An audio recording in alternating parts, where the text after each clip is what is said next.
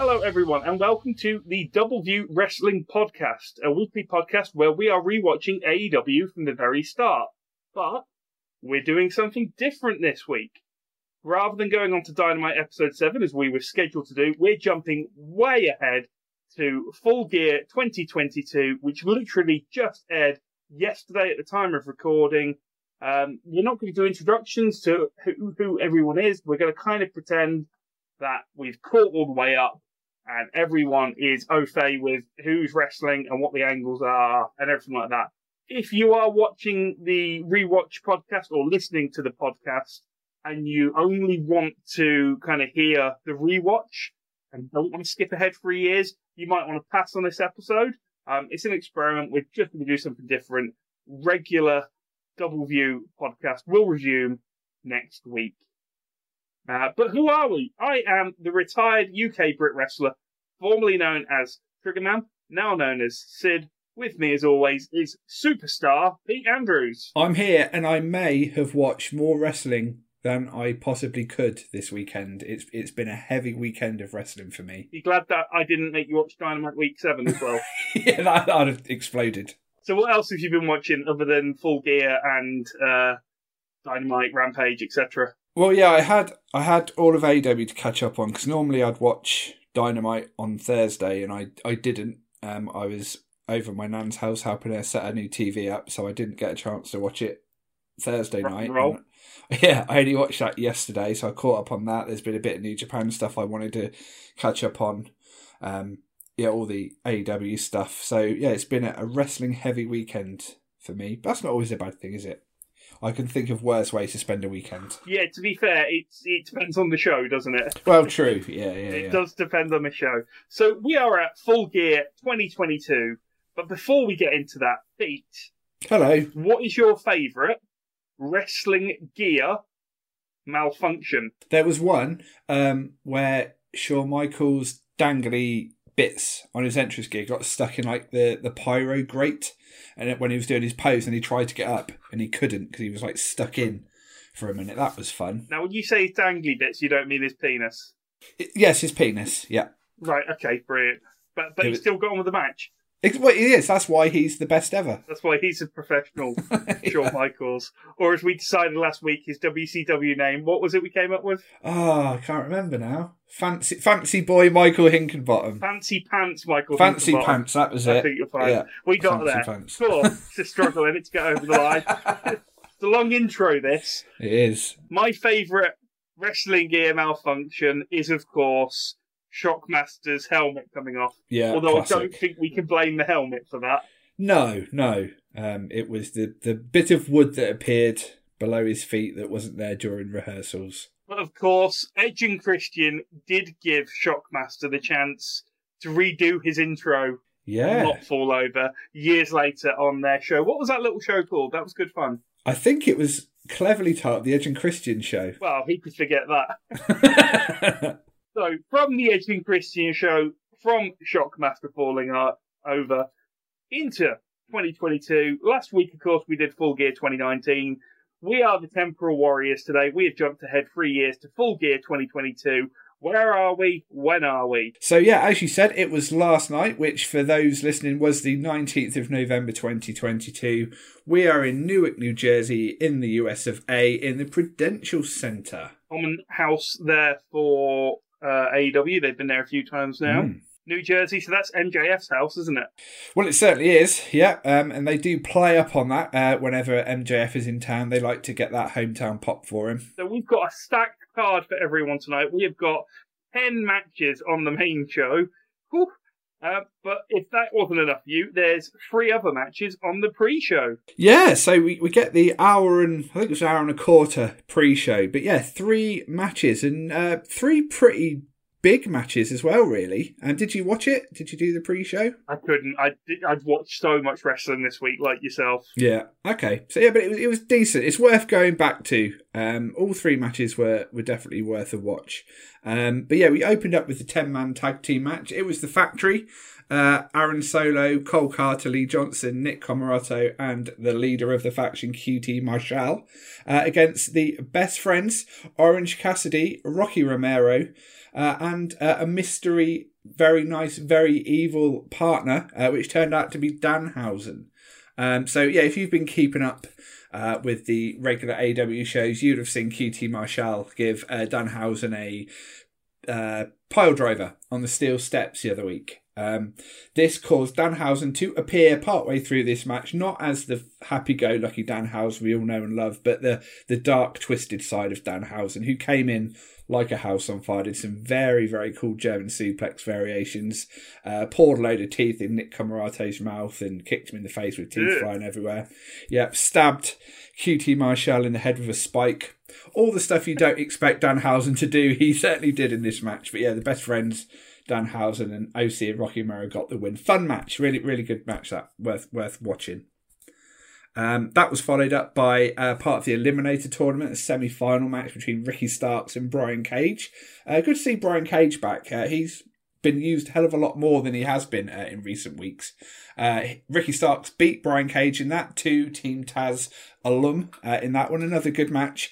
And uh, the main event of the evening, which was the match I was very, very excited to see. Eddie Kingston uh, defeated Jun Akiyama, uh, one of his heroes, an absolute legend of uh, Japanese wrestling from All Japan, Noah. He, he, I think he was All Japan, went to Noah for about a decade, then came back to All Japan, and now is a part of DDT.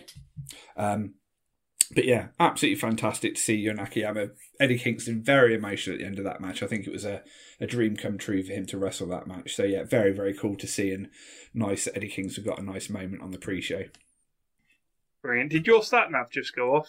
I think it was I think it was Siri. Now I've said Siri, she's going to start yakking again. Shut up, Siri. Brilliant. I won't allow in my house. Um, go on then. What was the what was the final pre-show matchup? So yeah, that was Eddie Kingston uh, versus. Hang on, I thought you said there was. Have I have I skipped one in my brain? There was three. The best friends one. Yeah, Ricky Starks versus Brian Cage. Oh, I think I, I blanked you talking about that completely. my brain just skipped over Ricky Starks and Brian Cage. Um, okay, all right. So the interesting thing about that, of course, is uh, that Ricky Stark, Brian Cage, they've kind of been building up and building up on Mm, Dynamite Weekly TV and Rampage for a while, and then just kind of put that in the pre-show. It is a bit odd. Yeah, I think it's maybe they wanted a reason for people to watch the pre-show, and it's like it's an important match. It's part of a tournament we're doing. Maybe that will get people to tune into the the pre-show. Maybe some people wanted to see that match who wouldn't necessarily have stumped up the money for the pay-per-view, um, and they might have. They're oh, actually, no, I'm watching it now. I might as well pay some pay some money. I doubt that's the case. I think if you're watching a AW pre-show, you're pretty much set that you're going to be watching the full card. But yeah, it was it was a, an important match uh, and a good one as well. Interesting. So 13 matches, as I said, on the card overall. Just Mhm. for perspective, Royal Rumble 2000, one of my favourite pay-per-view shows, six. yeah, you got to remember one of those matches was an hour or hour and a bit, I guess, for the Rumble. But yeah, still a much shorter card. And they did also record a Sunday Night Heat on the same evening, separate to that. So it would have been it would have been a bit closer to nine. Yeah, Uh, but yeah, okay. So is is 13 matches too many? Don't answer that, Pete. We'll do that at the, at the end of the show. okay. So I'd like to start off talking about this show by pointing out how much I dislike DraftKings. I would like to see gambling adverts in general disappear from not just wrestling, but from television. Mm, yes, yeah. No, no need for them. But at least Daddy Magic made it to the pay per view. So Exactly. Oh, it was funny you mentioned that actually, because obviously we've not got to a point where 2.0 are part of the roster yet, and um, I reckon you like those guys quite a lot. But I was going to ask you what your thoughts on 2.0 are. uh, I there's something in Daddy Magic, Yeah, he's Um, great. but I kind of feel that you need to get him away from the JAS because there's just a bit Mhm. too much else going on. But yeah, he is. You're right. He is my kind of stupid nerdy heel. Yeah, he, he's he's very like nasty boys era villain, isn't he?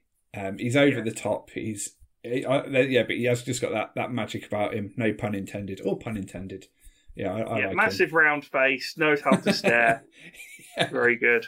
So let's do the first match of the evening, which is Luchasaurus versus. Is it Jungle Boy? Is it Jack Perry? Is it a combination of the two names? Yeah, it's Jungle Boy Jack Perry now. He's using his real name to be more legit, I guess. So this has been a very confused feud, hasn't it? We've had a lot of swerve, double swerve. Mm. Like we we've already had the blow off match where the bad guy won, yeah, yeah, yeah. and then it just kind of felt like twice now they've kind of ended this and then gone, no, no, we got we got a bit more, we got a bit more. Yeah, I, I'm sure it was planned to go in a different way, and then obviously Christian got injured, which caused a bit of an issue. So I, I, I'm guessing they had different plans for it, and they've sort of scrambled to find a new plan, which hasn't quite worked. Because, like you say, it's been it, it, in theory it's finished, but then they did the steel cage match to finish it again. Yeah, it, it does. It is an odd. It's a good opening match because Hmm. okay, right, there's a cage. You imagine you're in the arena, you're sat there waiting, and they start assembling a cage before the show starts. Yeah, That's yeah, going to get the audience pumped up. That's it's definitely a good way to start a show. But at the same time, like I kind of felt that this feud was done. But let's Hmm. let's go into it with open eyes. Let's uh, let's hope we get a good match out of it because they are. I, I actually quite rate Luchasaurus. I like that Hmm. kind of big, unstoppable, clunky heel. I mean, I know he's about five or six inches shorter than he would have been 20 years ago, but yes, yeah. by today's standards, he is your big bad. Especially in a company like AEW, which does have a lot of smaller guys in it as well, so he has that that presence to him. Yeah, and even though we kind of feel like the story felt like it had been told by now, the crowd certainly know the full story leading up Mm-hmm. Oh, to yeah. this. Yep, yep, yep. So, you know, there's no confusion as to who these two are and why they're having a cage match. Mhm. Um, of course, though, it is an AEW rules cage match, which means submission or pinfall only. That's it. Yeah, no climbing out. No climbing over the top. No, no crawling out the door. I think I'd prefer over the top and crawling out the door just because it does make it different. It's it's one of those funny things because, like escaping is very much how the heel would want to win. You wouldn't necessarily be a face, especially in a, a blood feud like this. Jack Perry's got the guy he wants to beat up more than anyone else in a cage. He's not then going to go right. I've got to get out.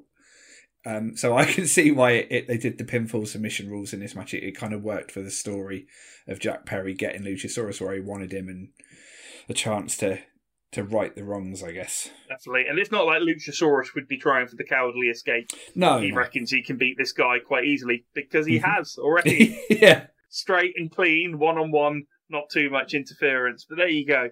We got a bleeder in this match pretty pretty early into the match. We got a bleeder. Jack Perry yeah, right from the get go. pretty much um, hard way bust, or do you think there was a bit of a blade job there? I think that was played for. Um, it, it definitely added that air of drama to the match, didn't it? And made Jack Perry look even more sympathetic, if that was possible, because he's a very good at playing the underdog babyface. But yeah, that that sort of crimson mask added an extra layer for sure. There was a great iconic image. Uh, we haven't had that many iconic images in wrestling over the recent years, partly because it takes, you know, time for that to happen. But the image of Jungle Boy thrown between the apron and the cage, and he just, he's looking out at the crowd covered in blood, and he looks really like not there. Yeah, Um, definitely. that that is one of those iconic images that Yes. like, I can see that still being around in 15, 20 years. yeah, definitely. So, I mean, if you've got an iconic image that early in a pay per view, that's not a bad start. That's very true. Yeah. One criticism of the match is there was no Christian mic work, which is always a shame because Christian is probably the best talker in the whole company. Yeah, Five MJF. Yeah, definitely. I mean, he had that moment where he nicked the keys. That was very good Christian stuff. Uh, it looked like a piece of trash doing it and like very sneaky. That made me laugh. I enjoyed that. Of course, every match leading into this and every promo leading into this has had plenty of Christian. Hmm We haven't been shy of Christian in this feud. Uh, there was a lovely desperation armbar on um, on Luchasaurus that Jungle Boy managed to lock on on the turnbuckle, and he kind of dropped between the uh, the the ropes of the cage. That was good. I would have I would have been all right with that being on a bit longer and really make it look like he's doing damage, and there's no rope break, and there's nothing Luchasaurus can do. Yeah. To me, that could have been like the shift in this match from Luchasaurus dominating to Jungle Boy getting that comeback. But yeah, a decent match overall. I thought um, it is always weird in a cage match because I am a WWE mark born and bred. Where within the first ten minutes they're out of the cage and then they're back Mhm. in the cage. That's that's always going to get used. Uh, take some getting used to. And of course, by leaving the ring and getting back in, it meant all the way through the match there are chairs and a table waiting. Yes, definitely. Yeah. Um, it it took a little while for him to get out the cage, which I was happy for. Um, I mean, with Christian at ringside, as I said earlier, we we saw him nick the key from the referee. It was a good way of doing it, rather than someone being thrown through the door or climbing out or something like that. It was it was something a bit different for them to to get out with with Christian nicking the key. I, I like that. There was a good rally at one point where uh, Jungle Boy's really making the comeback, and he manages to get a pile driver on um, Luchasaurus. And it's a Yes. good, clean pile driver, center of the ring. But at the same time, there's a fresh table that hasn't even been set up yet Yeah. on the apron. And it's just like, well, that it, it can't be the end. It could be the end. The crowd Yeah, yeah, were yeah. quite hot for it. Mhm. Uh, but you know that as long as Chekhov's table's just there, there's got to be um, there's there's got to be something else to come. And of course, there was. Now, cage matches. That's something we never did, just because we we didn't ever have the money to set up Mhm. a cage in our company. Yeah. Uh, if you were going to do a move from the top of the cage to an opponent on a table, would you do a splash or an elbow drop? It'd have to be a splash, wouldn't it?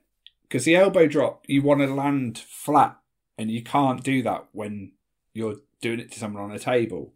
So yeah, it needs to be some variation of a splash to make it look tidy. I would say. But that is not what Jungle Boy did here. No, Uh, he did not. Good bit of momentum. Definitely had the crowd on his side. Uh, he goes all the way up to the top of the cage, jumps off with an elbow drop, which means that his his entire body weight landed across his ribs Mm. on the table. Um, Yeah. And if you look when he's leaving the ring after the match, he has got a huge solid line welt along his ribs. Yeah. Uh, I, don't think he'll wrestle next week.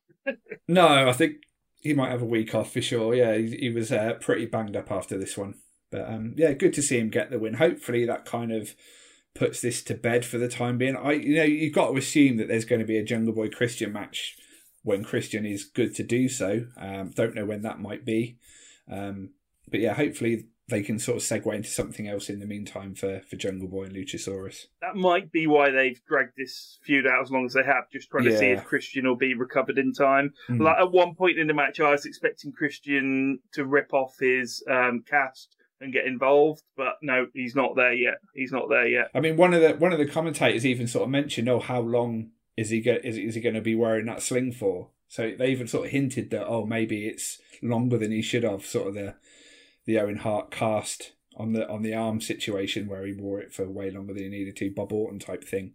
But yeah, not to be. Uh, so Jungle Boy wins this match with the submission move, the snare trap after the top rope elbow drop. Solid win. Let's put this one to bed. We don't need any more of this. Look, You can dust off and bring it back when there's Christian involved, as you said.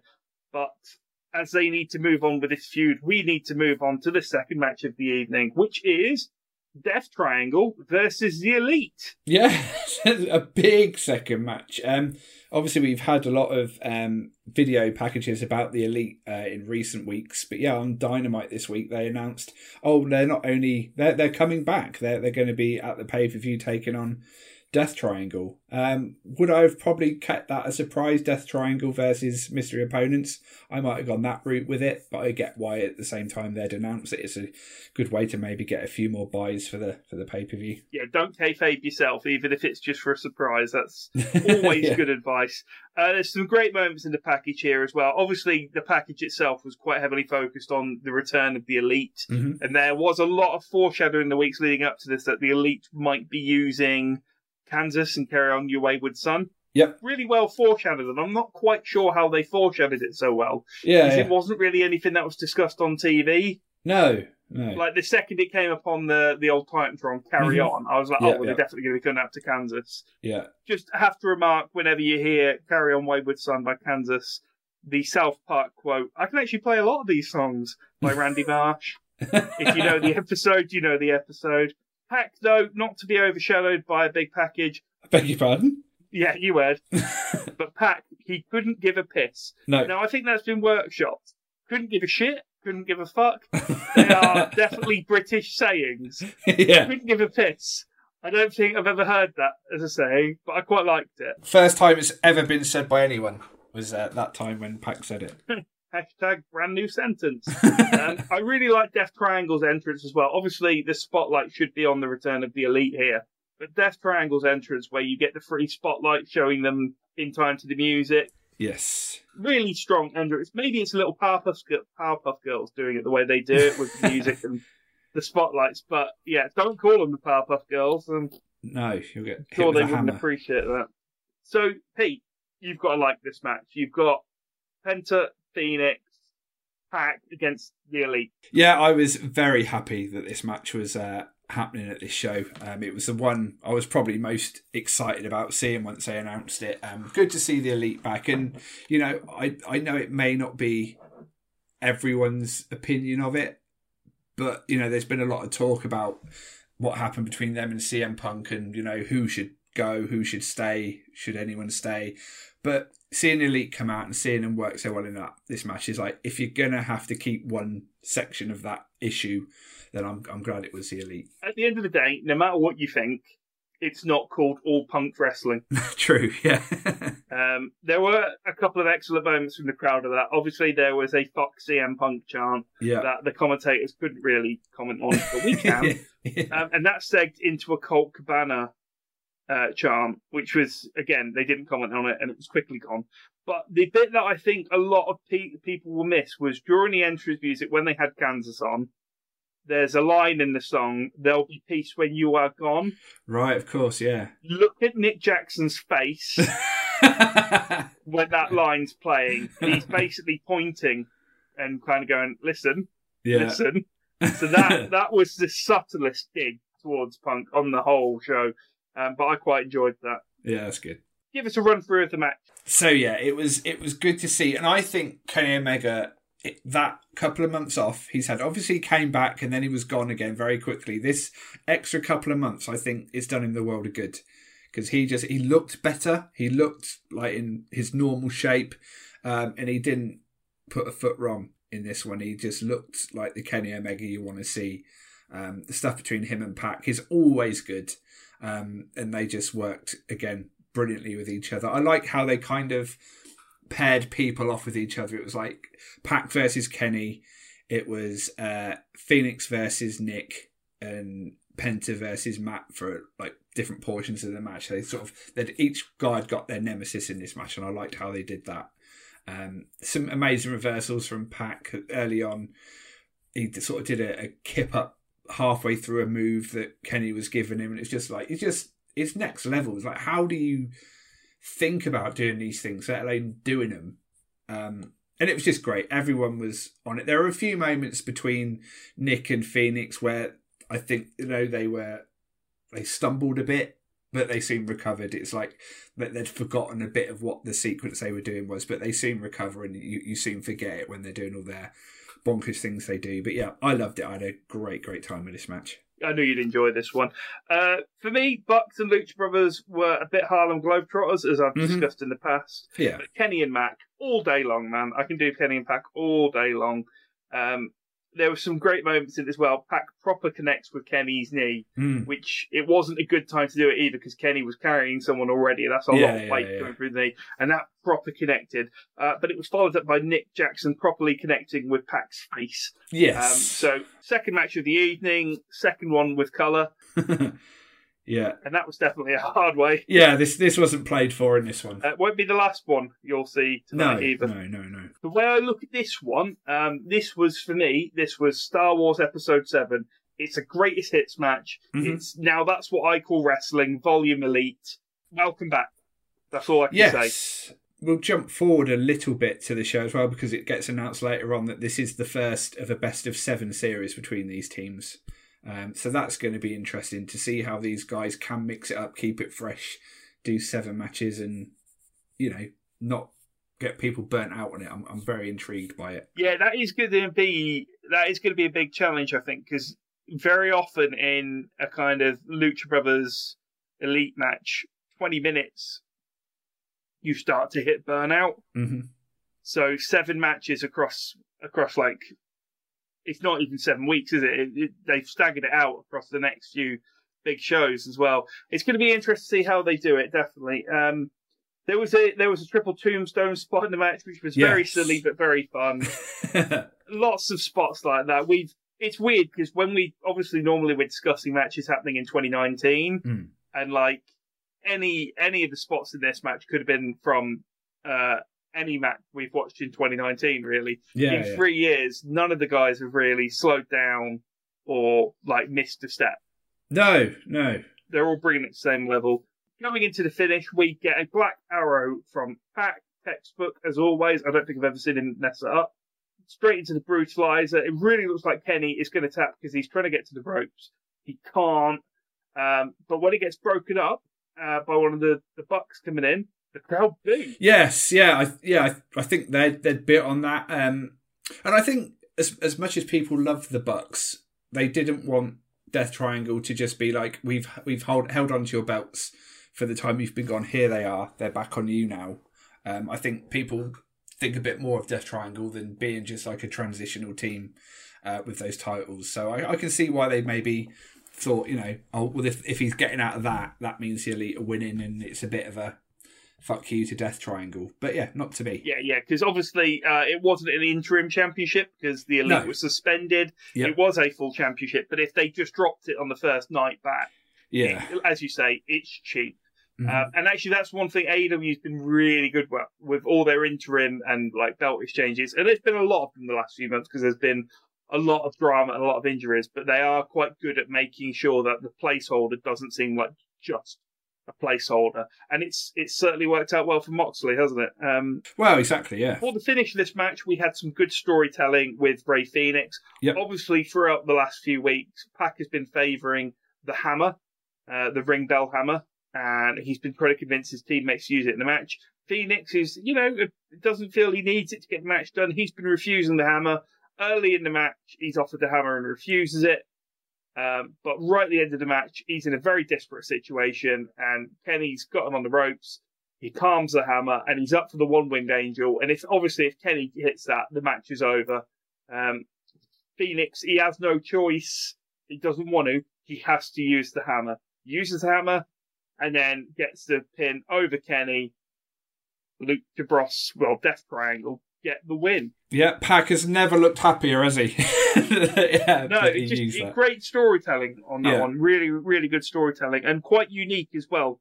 Um, because obviously there's there's sort of a similar event later in the show which we'll yes. get to, Yeah. and they go the other way, and Mhm. it's just it's really nice that you can do long form storytelling, remind everyone about it in the match, and pay it off as well as they did in this match. They didn't do the thing where oh someone's used a weapon and now they're heel then, and like they suddenly start acting like an arsehole. Like Fenix, you could tell he's like I shouldn't have done it. I'm really disappointed in myself. And then you've got Pat going, I'm so proud of you. I'm so proud of you. But like Fenix hasn't necessarily gone heel by doing that. He's he he knows what he did was wrong. Um, so yeah, I think we'll see this play out during the next sort of six matches between them. Yeah, definitely, because Fenix has always sort of been the nicer one in the team. Penta's Yes. definitely more aggressive. Mhm. Pac's just a bastard. Um, but there is there is room for this feud to grow, as you say. In six matches, what might the weapon escalate into? Could be anything. Exactly. Yeah. Watch, Could watch be space. Triple H's hammer with a nuclear bomb on the end. yeah, just you just don't know. that's it. So two really strong openers there. Definitely got the crowd into it. Does slow the pace down a bit here. Nyla Rose versus Jade for the TBS Championship. My thoughts before the match were like, this is potentially really going to expose Jade. hmm I like Jade. I like her gimmick. And she has a very, very narrow parameter she can work in well. It's not unusual. Wrestling's always had this. Uh, we've had guys on our card that you booked very specifically. Goldberg was one of the most over guys of all time, but he had to be booked very specifically.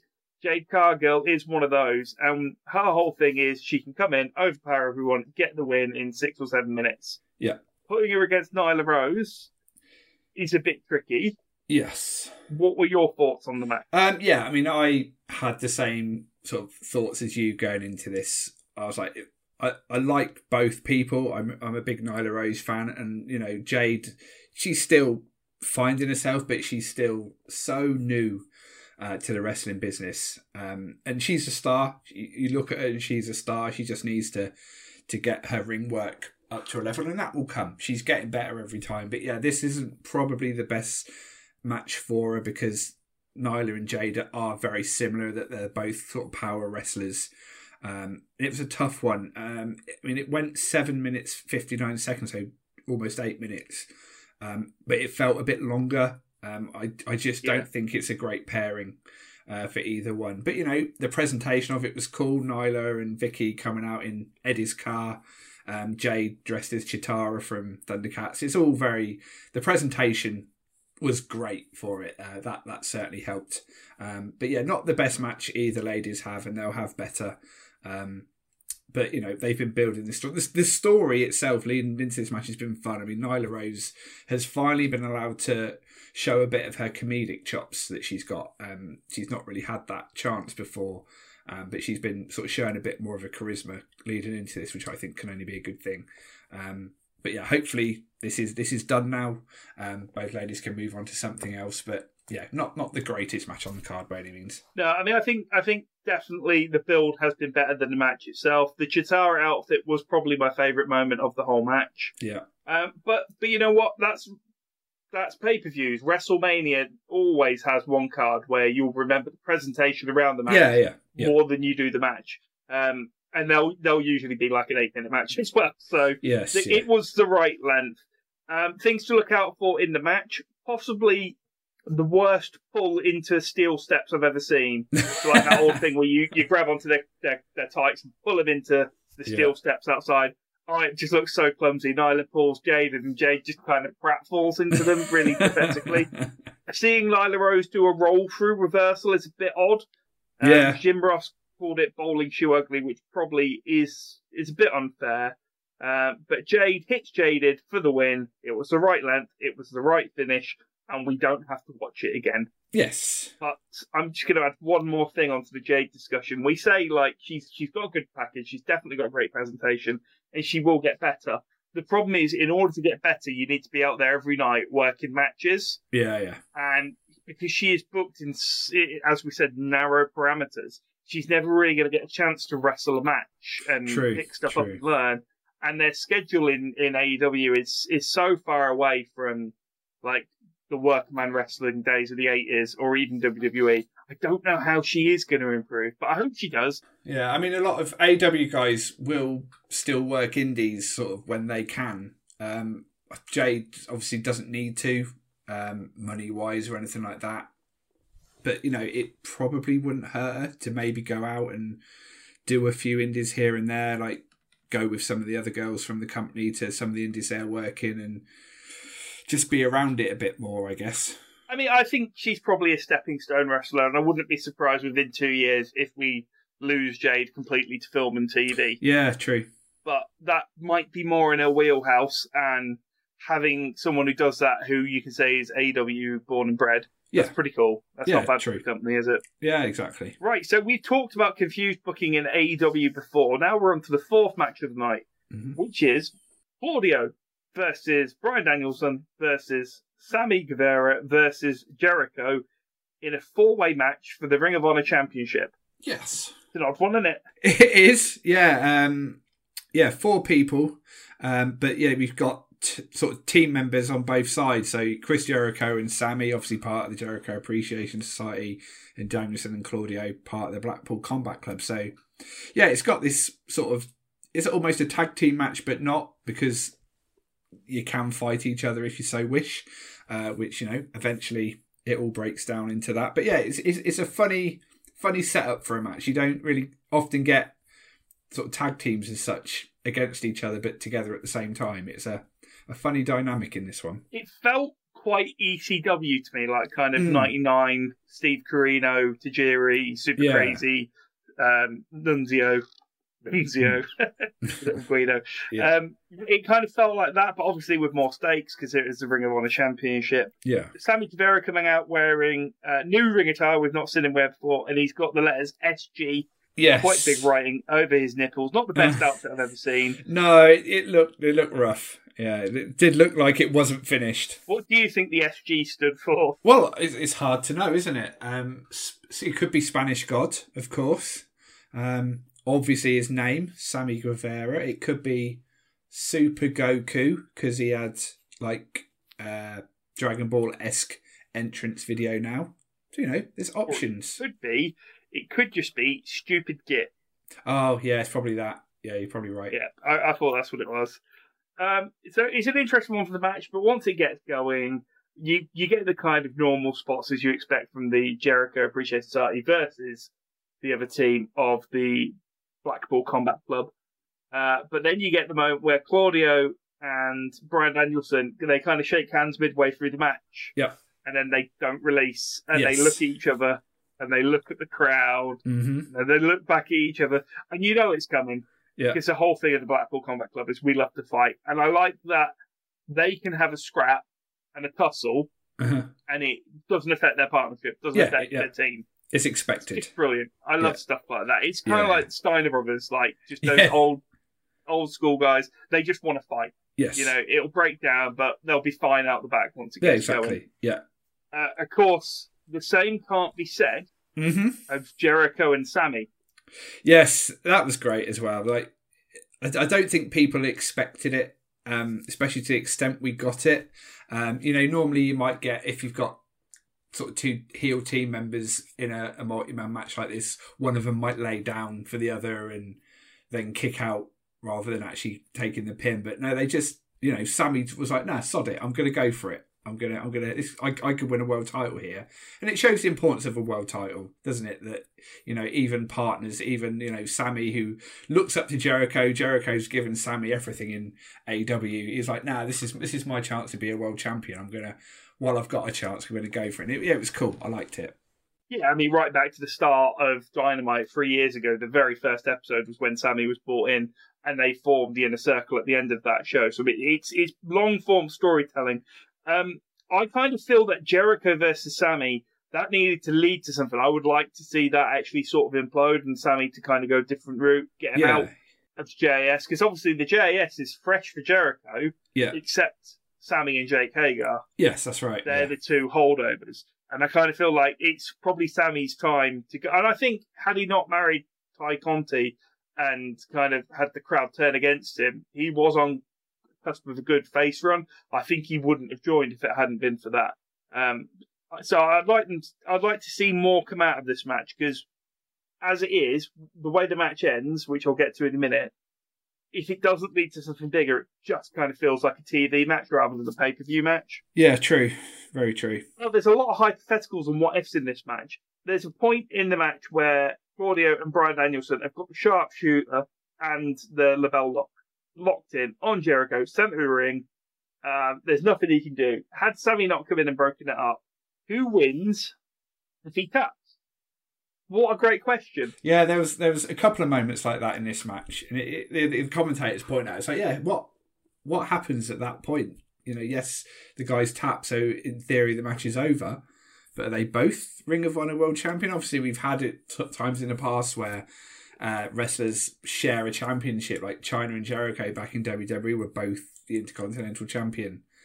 Uh, it wasn't like they both had a belt; they both had the same belt, and it's like mm, it's, it's never great that sort of angle. So yeah, I, I don't know what would happen in a situation like that, but yeah, interesting. It's it's, it's a cool visual um, with the the double submission on one guy, but yeah, where does it lead if the guy were to tap? It's yeah, it's an odd one. So it's not that this was a bad, bad match, but it's just the the the more interesting paths weren't taken. Yeah, And I think having them two as champions, even if it's only for like three weeks up to the next Ring of Honor Championship, that would be the most solid lead into the next Ring of Honor pay per view in December that you could have.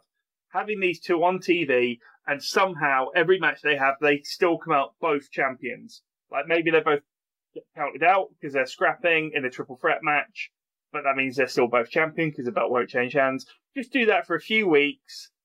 You know, having the Blackpool Combat Club not looking like it's going to implode, but they just they keep getting in each other's way, and then you have the big blow off at Ring of Honor pay per view. Two former big Ring of Honor stars. Uh, I think that could be a really solid way to do a show, and it would have, of course, freed up Jericho to get into a feud with Sammy, but that isn't the way they go. We do get a bit more Claudio and Brian fighting each other for the matches out, which is great. I will take all of that. Yeah. And then Claudio has got the big swing in, and he's throwing poor Sammy around the ring. And we get the leaping Judas effect from Jericho. Mhm. That breaks up that move. Yeah. It's not the cleanest hit ever, so he goes for it again, hits it clean, and he gets a pin over Claudio. Yeah, that's it. I mean, I think Chris Jericho, I don't think he's dropping that Ring of Honor World title until Ring of Honor have a, a TV show announced and going. I think it's very much like the start of AW. Look, we've got Chris Jericho. He's our main guy. He's known, you know, he's been everywhere. He's he's got a bit of crossover appeal. Um, please, you know, give us a TV deal. Look at look at the the talent we've got on top, and I think that's why Chris Jericho's the Ring of Honor World World Champion for the time being. I think once Ring of Honor is established as a brand on its own again, that's when that belt will go elsewhere. No, I think you're totally right. I think the only question that isn't answered there is do you need Ring of Honor to be a brand again? Yeah, very is true. it done? yeah, is it no, done? That's true. And I kind of, I, I feel if you set up Ring of Honor again with weekly TV, I don't think it's more competition for WWE. I think it is just more competition for AEW, and they'll just start eating into their own market. Yeah, true. Yeah, because it's going to be the same fan base watching both. It's, it's not like Yeah. you're going to bring Ring of Honor fans back. Ring of Honor fans are probably already watching AEW. I've got a four word answer to the problem as well. It's really easy. Go on. Ring of Honor Rampage. Yeah. That's it. You, you've Yeah, got works. TV. Mhm. It's just it's on Friday night, and it's it's Ring of Honor. Yeah. It mostly is anyway. I don't know if they've not yeah, noticed, true. but Yeah. if you look back the last like the last six months, it has been quite heavily yeah, Ring of definitely. Honor. Yeah. Cool. So let's move on then to quite an anticipated match. Hasn't had a long build. Mm. Uh, it's only really been two weeks worth of promos, but they've been two of the biggest promo moments in AEW recent history. Yep. We have Saraya. She's Mhm. turned a new page against Britt Baker. Yeah, um, big match. Um, obviously, Saraya's been out on injury for five years. She was officially retired. Um, she'd had sort of neck troubles in the past, which she had come back from, and then had a very sort of brief comeback, and then was properly sh- properly shelved and retired. Um, and then she just sort of was employed by WWE for the longest time, doing absolutely nothing. And they released her just earlier this year, and obviously Tony Khan wasted absolutely no time in getting her. Um, and now, yeah, she's completely cleared and made her comeback at full gear. Now, is she completely cleared, or have AEW got more lenient doctors, or is it purely third option that the AEW schedule is so much more forgiving than the WWE schedule that it's easier to get cleared? It's it's hard to know, isn't it? Um, obviously, it there's been a number of wrestlers that have had career-ending injuries that they've retired from. Brian Danielson, the same. Edge, the same. And eventually, they both came back. And you know, I, I'm guessing Saraya saw that and went, "Well, if those two guys who have had, very, especially Edge, basically exactly the same issues that she's had, can come back, and you know, not work a full time schedule, but work a limited schedule, but still work." how you worked before, big matches, big bumps. If they can do it, maybe I can do it. And yeah, she's back. I think it is a bit more difficult for a lot of women's wrestlers who've got neck injuries as well, Hmm. because it is a lot harder to build up strong trapezius muscles if you're if you're a lady and Sure. still kind of remain a feminine icon. I mean, Rhea Ripley gets away with it, but she's Rhea Ripley. Mm-hmm. The story of this match, though, it was a very one note match, and it was: is the injured neck going to be okay? Yeah. And I just, I would hate that to be the story of every Paige match because, like, you could have done that with Kurt Angle. Yeah. I mean, they did it a bit with Shawn Michaels when he came back um, after his sort of three, four years off. A lot of his early matches were like focusing on the back. Um, and it, you know it, it, ran the risk of going. Well, I don't want this to be every Shawn Michaels back. He can he can sell anything and sell a match without everything having to be his back. And eventually they sort of moved on from it. But yeah, so hopefully that isn't the the way they go with Saraya's matches. I always thought that was the difference between Shawn Michaels and the Heartbreak Kid. Mm-hmm. Yeah, and I was very surprised, but very pleased that we did actually get the Heartbreak Kid back. Because for a while there, it was Shawn Michaels wrestling in jeans.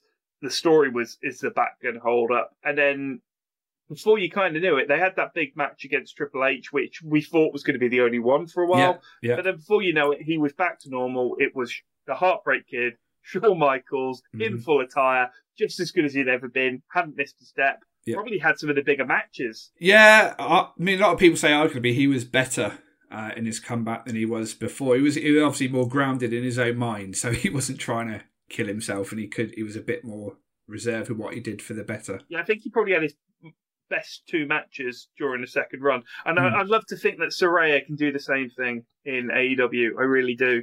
But at the same time, I've been watching Saraya Paige since that documentary where she first got signed, fighting for right. the family. I've I've seen a lot of her WWE stuff over the years. Obviously, I'm not a hardcore um, WWE mm-hmm. peeps, but I have seen Paige wrestle quite a lot because I think she's quite cute.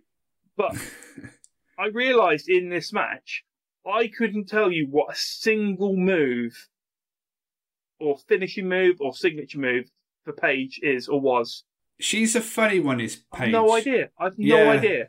Um, I mean, she came into WWE at a time where it was still the Divas division. It was all about sort of the Barbie doll looks. They're not really wrestling uh, the same style as the guys, Bra and Panties matches, all that sort of stuff. And she was definitely one of the the big names that changed it. She didn't fit the mold looks wise. She did wrestle. She'd she'd been wrestling since she was a kid, um, and she stood out because of that at that time but I think since then, a lot of women have come into the business and they've surpassed her um, in ring wise. Um, I'm not saying she's a bad wrestler, but she's not the best either.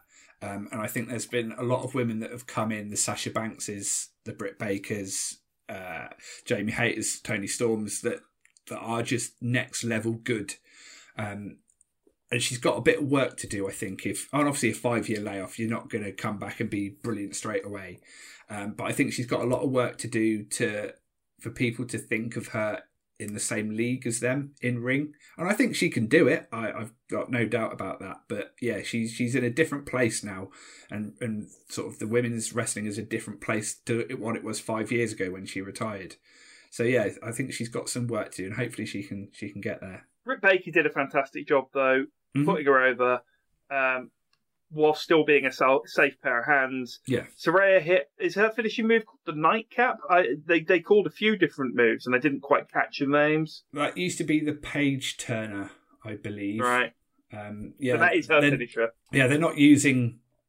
She's used a couple of different finishes in her past. That sort of the, the twisting one where she sort of rolls her opponent through. That was the Paige Turner. She's got this submission, which she, she almost put on this match, where she sort of puts on a reverse sharpshooter, but then lifts her opponent up. Um, I can't remember what that was called, but yeah, she almost did that, and then she's got that sort of DDT where she hooks him up. Um, but yeah, they, they seem to have changed all the names of their moves from when they she used them in WWE. So yeah, I'm I'm still not 100 percent sure what her finish is. I'm guessing it's going to be that DDT that she used to to finish this one. They got the match safely into the books and Saraya can now say she's had a return match, and we'll see where they go from there. It was an odd one because the crowd was so pumped up for this on the two promos, yeah, and like people couldn't wait to see Paige return. But then when the match actually happened, mm-hmm. the crowd were a bit eh, and there were a few yeah. att- attempts to get chants going, and they just couldn't. And Britt Baker can usually hold a match together brilliantly well, but just on this one, the crowd just were they were more there for the moment of the presentation. Like it's yeah. almost the WWE thing, isn't it? Of yes. like you know, you, you, you sit through the matches to get to the entrances. Yeah, I think I think it went a bit long. It it was just over thirteen minutes, um, and I get that AW like to give people a bit more time than you especially on a pay per view. But I think this could have been a few minutes shorter, and it might have helped things a bit. No, I think you're right there. Um, it's it's also it's not the dream match I want from Britt Baker. If you talk about the dream match with Britt Baker and a women's champion from WWE, it's Charlotte, isn't it? Yeah, you know the likes of Charlotte. I'd like to see her again. I'd like to see her against Sasha. Um, yeah, someone like that would, would be the, the one for sure. Yeah, that's always been the one that I think they could just have a great bitchy feud. Yeah, and you yeah. could basically get the entire women's division involved. Each of them, like, they're both two queen bitches. And then obviously, I guess the way you'd blow that feud off is you get Jade Cargill mixed up as well. Sure, yeah. Um, there's a lot you could do with that, but they are just, they're very good being the heels. And we'll see where it goes from here, because obviously the women's championship match is later in the show. Yes, it certainly is. And a much better match. But Yes. before we get to that, we have to get to Samoa Joe versus Powerhouse Hobbs versus Wardlow for the TNT Championship. And before I give my opinion on this, I'm going to ask you, what did you feel of not just this match, talk us through the match, but also this this whole feud with Powerhouse Ho- Hobbs, War Joe, and then the turn? Well, yeah, I mean, for a few weeks, it looked like the build was going to be Wardlow versus Hobbs, and I was I was in for that. I I thought like you know it's a it's a test for Wardlow. It's a, a big guy. Obviously, he's Wardlow is a big guy himself, so it, it's rare you see someone big as big as him or bigger. So it was going to be an interesting change of pace for Wardlow, um, and I was up for that match. But yeah, at the very last minute, we had Samoa Joe turn on Wardlow, and he got added to the match. Um, I mean, Wardlow and Hobbs, they're they're not veterans. Hobbs has been going a little bit longer than Wardlow, so maybe they did a few run throughs and it wasn't quite clicking how they wanted. So I thought let's add a veteran powerhouse big wrestler to the match to to help it along. But the Joe edition did seem to come out of nowhere. Um, I was I was surprised that they did it. I thought maybe after this match they might do the Wardlow Joe thing because there were seeds planted. It's not like the Samoa Joe turn was hundred percent out of nowhere. It just maybe out of nowhere for the time it happened. Um, Sure.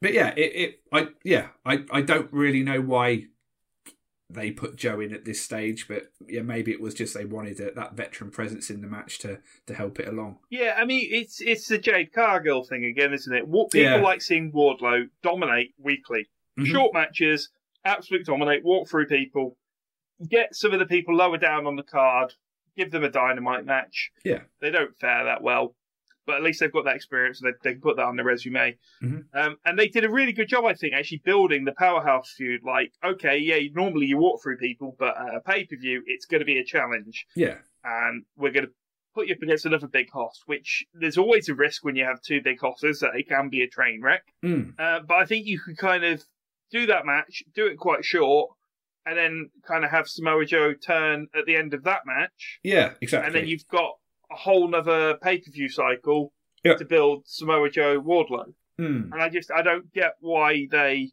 I mean, obviously Tony Khan, he knows what plans he's got. He knows yeah, yeah. what he wants to do with the Ring of Honor TV Championship at the next Ring of Honor show. So maybe there is something more to come here. But it just felt like they kind of did two and a half pay per views worth of stuff. in yeah, three weeks leading up to the show. It's a bit odd. It was odd. Um, and even odder was the who won because out of all the people in it, I didn't think it was going to be him. Um, and I, I was generally Yeah. surprised. Generally, I like I, I'm not often surprised by a finish of a wrestling match, but that one was like, oh wow, did not see that coming in the slightest. Yeah, so Samoa Joe wins the match. Hmm. Uh, so now he has got double gold. It's not a surprise to have Samoa Joe winning a big match because he's No, a big no. guy. He is maybe a bit long in the tooth for what AEW presents Mhm. itself as these days. Yeah, My question is, was this a no DQ match? triple threats generally are. Um, they they don't generally have rules as such. Um, yeah, like one on one matches are always straight down the middle, but yeah, triple threats, four ways, anything like that. Generally, the rules aren't adhered to. Don't know why. That's the thing. You've got three big horses, and a lot Hmm. of them throughout the match they're doing moves that you probably don't need to do. Stop off the top rope, senton splashes, stuff like that. Yeah, And you, okay, you don't really need. You could have just have three big men running into each other for ten Yeah, yeah, minutes, and that yeah. would keep the crowd quite happily entertained. uh-huh. But no, out of nowhere, Joe runs into the belt and twats Wardlow with uh, his own belt, the Mhm. TNT belt, I think it was, rather than the Yep. Ring of Honor belt. Yeah. And then immediately taps out Hobbs, so it makes Hobbs look like shit. Yeah, I mean Hobbs was taken out at that point. He'd had like three or four power bombs, so he, you know Wardlow in theory could have pinned him. And you saw when Joe put the the clutch on, it was basically well. It, the ref sort of his face was like, "Well, he's out anyway." On ringing the bell, he he was done Yeah, yeah. the power bombs.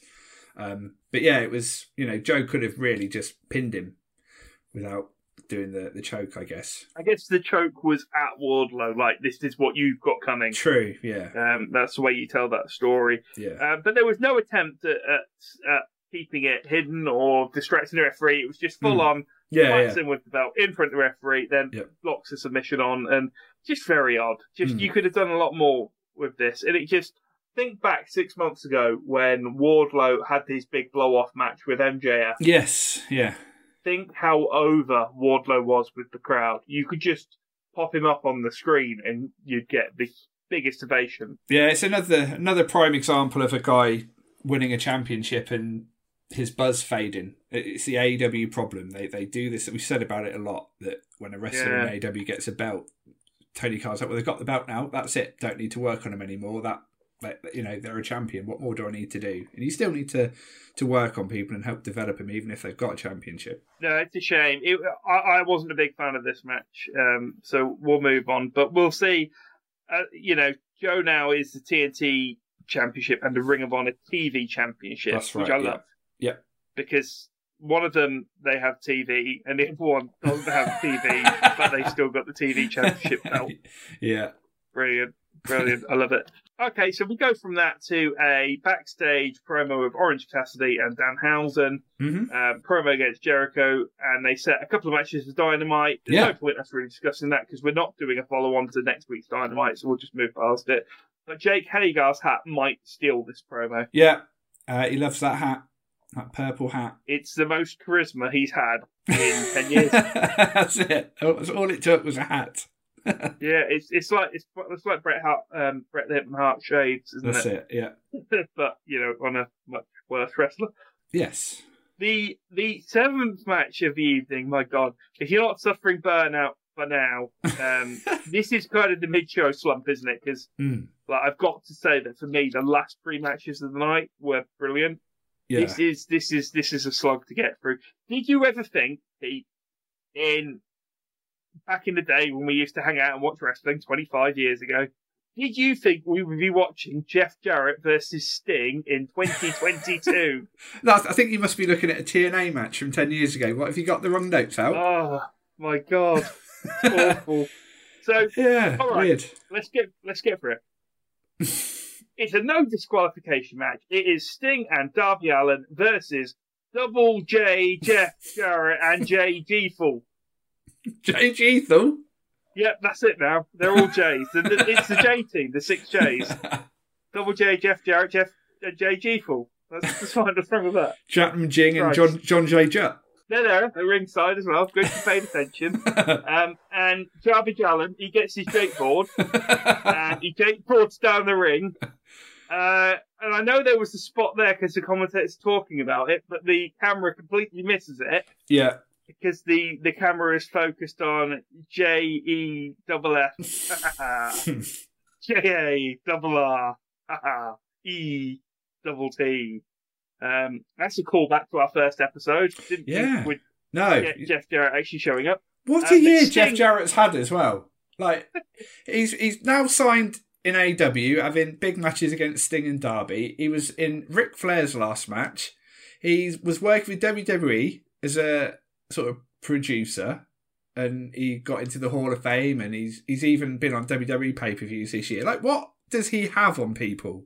It's like, oh no, we, we better use Jeff Jarrett on our pay per views. Is it just because they know that they've got to use him because Vince won't? I don't know. Well, that's the thing. He was he was hired. He was working with WWE, and he left. Jarrett Jarrett left of his own accord. I, you know, he was he was hired to work for them backstage, and was even as an on-screen character for a bit. I didn't know that they brought him back as like what a road agent or booker or Yeah, so he was he was a, he was a producer, and he was um, helping out with like the live events and stuff like that. And yeah, again, he even appeared on TV. He had, he had a match uh, last year. He was a guest referee for a tag match between the Usos and I want to say New Day, maybe not New Day, earlier this year. So like he he was on TV for WWE. Yeah, like I say, then he was one of the Flair's opponents in his last match month or two back, and now he's in in AEW. So he must have something on everyone in the wrestling business. We need to have Jeff Jarrett with us. So, you know, I've got nothing against Jarrett. We used to like him back in his WWE day, but that was a long time ago. It's 2022. I mean, I, partly, I guess, part of it is who his dad was. Uh, Yeah. Uh, part of it is he's been around so long, he probably does have dirt on people. I never thought we'd see him back in WWE because he did No. hold them to ransom Yeah, yeah. that Chyna match and Uh-huh. basically demanded, what was it, like 100 grand to do the Mm. match? hmm And then, and then never was seen again. Because he was like, well, if you're going to kill my career, you got to pay me. That's But it. I like Jeff Jarrett. I've liked Mhm. Jeff Jarrett for a long time. I think he has got.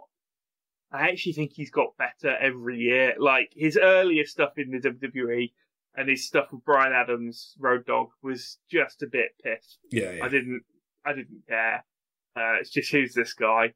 But like when he was he got his hair cut short. Um, and that was a match. Obviously, that was a hair versus hair match. X Pac at SummerSlam 98. Brilliant. There we go. And he, he started doing the slap nuts gimmick. Mhm. And then he went to WCW, did the old cowboy gimmick with Kid Rock music. Yeah. Like, I, I probably liked him more in that era than anything else. TNA, it was what it was. That's fine. We won't even, we could just skip that whole period. Here we are now. It is a TNA match, as you say, because it's Sting, Jeff Jarrett, Jay Lethal. There's a TNA chant at one point as well. there is, he really is. oh, well, here we go. Here we go. Um, talk us through the match. I mean, for, you Wasn't know, much for, all, match. for all, no, for all we say about Jarrett, I mean, he looked great. He didn't look like an old boy. I mean, a lot of the older wrestlers they'll cover themselves up in t-shirts and long tights and stuff when they have these matches. But no, he was in his original gear.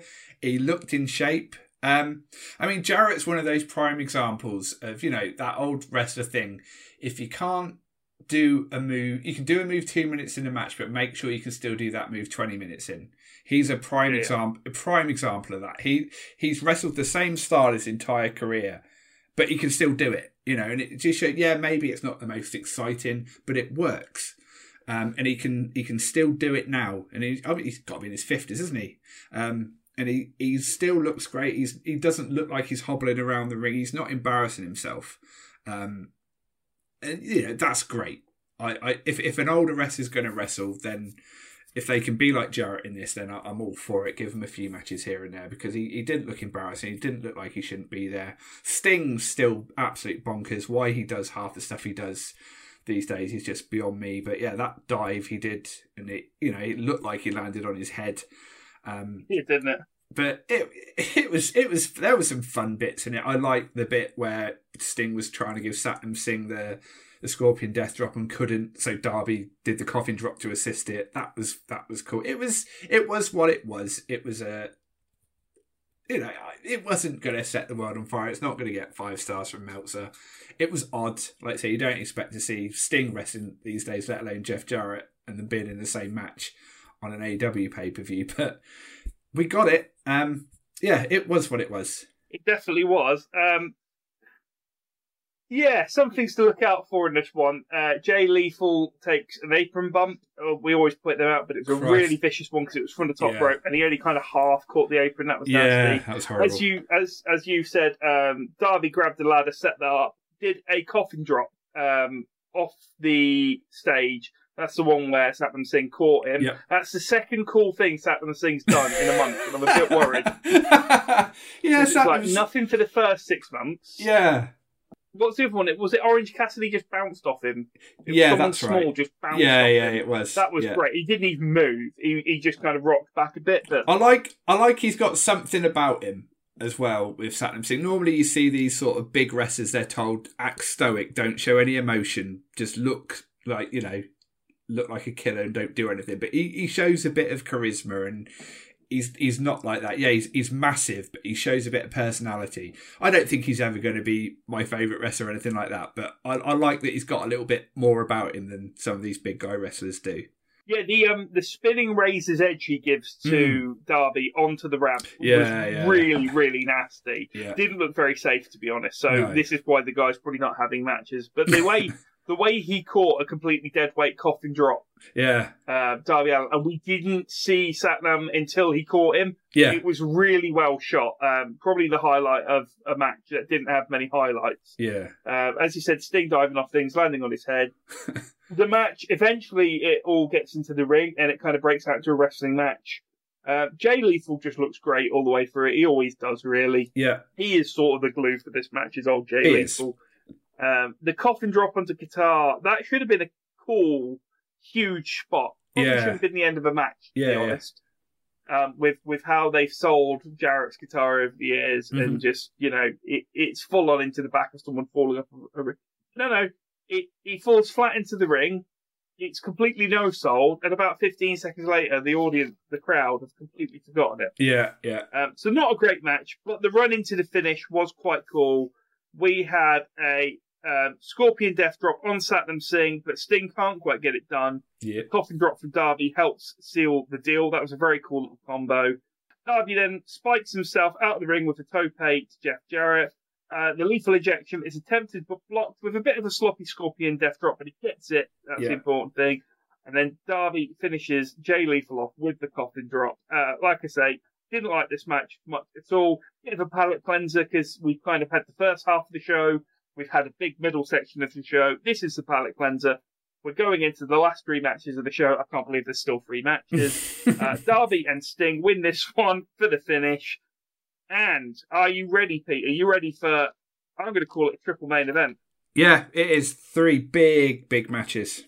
It's really good. So, like, I didn't, I didn't love all the matches leading up to this, but Mhm. we have the Winners' Championship. It is the interim champion, Toni Storm. In my eyes, she's just a champion. Yeah. Versus Jamie Hayter. I Mhm. think they just need to scrap the interim and just say, like, you don't defend the belt within a month, even if you're injured. I think the interim's fine if if you've got an idea of when the person's going to come back, and if it isn't too long, fair enough. But yeah, if someone's going to be out for good few months, then yeah, like do it. It's just no point because it, it kind of undervalues the the people that are going out and wrestling and are wrestling for the titles or are the champion. Just having that interim, it just makes it it cheapens it. Um, and it's a shame because you know these people are going out there and working so hard to make these matches be good. You know, I, you know they deserve to be the champion, not just an interim one. It's one thing for Toni Storm to be the interim champion for a few weeks, like you say, and then she either beats the person or she doesn't. But Jamie Hayter here, big spoiler for the end of the match. Jamie Hayter wins the championship on this match, and she is not the interim champion. Jamie Hayter Mm. is the women's champion. So we've got a bit ahead of ourselves there. Before we go into the match fully, Pete, how many women's wrestlers now have used Harley Quinn colours on their costumes? I think it's uh, we're down to all of them now. Yeah. It's it's so annoying. It's so annoying. Just another reason to love the real Paige, Jamie Hayter, coming out to ringside. She looks top dollar in this match. She looks like a champion. Yeah, I mean we've said before we've we've seen Jamie Hayter in some of the early dynamites, and we've we've mentioned how you know it's night and day. Her presentation from then to now is just completely different. But yeah, she's got all new gear. Her hair's different. You know, her makeup's different. She just she looks like she's going into the biggest match of her life, um, and she is. Um, you know, this is this is a huge match. These two are no strangers to each other. That's been part of the story that they were friends. They did live with each other. Um, they've they've wrestled each other in Stardom. Um, this match is a very Stardom style match the way it's laid out. Um, but yeah, it, it's great. I mean, you mentioned that the Harley Quinn thing with Toni Storm. Like, she's one of the first people that I think ever really did it, um, and is still doing it. But yeah, so many people have done it now. You know, Toni Storm's got had a very sort of different look when she sort of developed the, the persona she's got now, and she sort of stuck with it. So I'd like to see her maybe change it up a bit now because so many people do look like Toni Storm now. Yeah, she was the first, but when there's so many of them doing it now, um, she could do with freshening her look up a bit just to stand out again. And she's not actually been in the company that long. No, no. And she's already started to. The crowd are sort of already starting to turn against her in this match. Um, it's it's quite a weird one. But pound for pound, probably the best wrestling on the show in the first five minutes of this match. Like Yeah. good good wrestling, good catch as catch can style, good rope breaks, flinging people off. hmm Just good good wrestling. Um, it did unfortunately, very short order, they did come out of the ring. Uh, I think they thought there was an advert break or something because it was it was such an, a TV advert break spot Yeah. where they went to out to ringside and start throwing each other against the barriers. But that Mm. didn't last too long. What I loved is there was a bit in this match where quite early on Jamie Hayter goes for a short arm clothesline Mhm. and Toni Storm has it scouted and moves out of the way and they let it breathe. Yes. And that the crowd the crowd like oh yeah. it meant something. And like in in a stacked show where we've already had seven matches with people doing like you've had Black Arrow from Pac, you've had Mhm. the Young Bucks doing their several super kick nip up spots into tomb triple tombstone pole drivers. You've had all that in the show. Um, and like we said, the coffin drop into a guitar, which the crowd barely reacted to. In this, Jamie Hayter misses a clothesline, and it matters more, Yeah. arguably, than a lot of those spots. I Yeah. love it.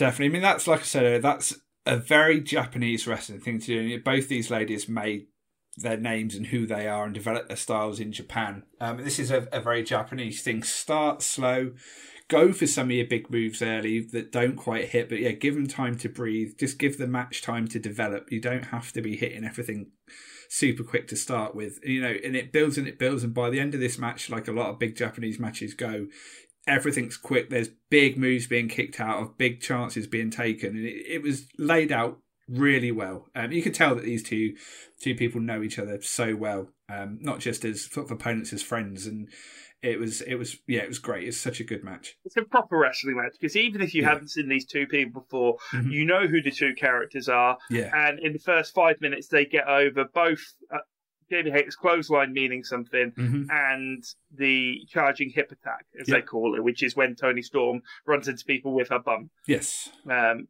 doesn't seem to be a way to pull that. I've noticed the way she charges Yeah. in when people are in the turnbuckle. like you, you are just taking Toni Storm's charging ass to your face, which you know a lot of people would pay for. yeah. That's not So- a bad day at work, is it? Really?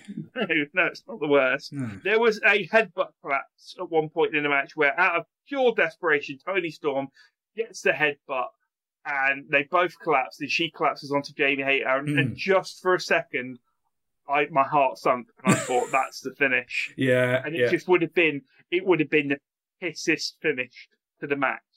I'm so glad they didn't. especially during that that end sequence where they were sort of exchanging big moves, a lot of kickouts. I was so worried they were going to fall into that AEW trap of we won't give it to Jamie this time, but then next time she'll get it. That they do that so much. I was like, oh, don't like Jamie should just win it at this one. Don't delay it for another match like you've been known to do, like they did with the acclaimed.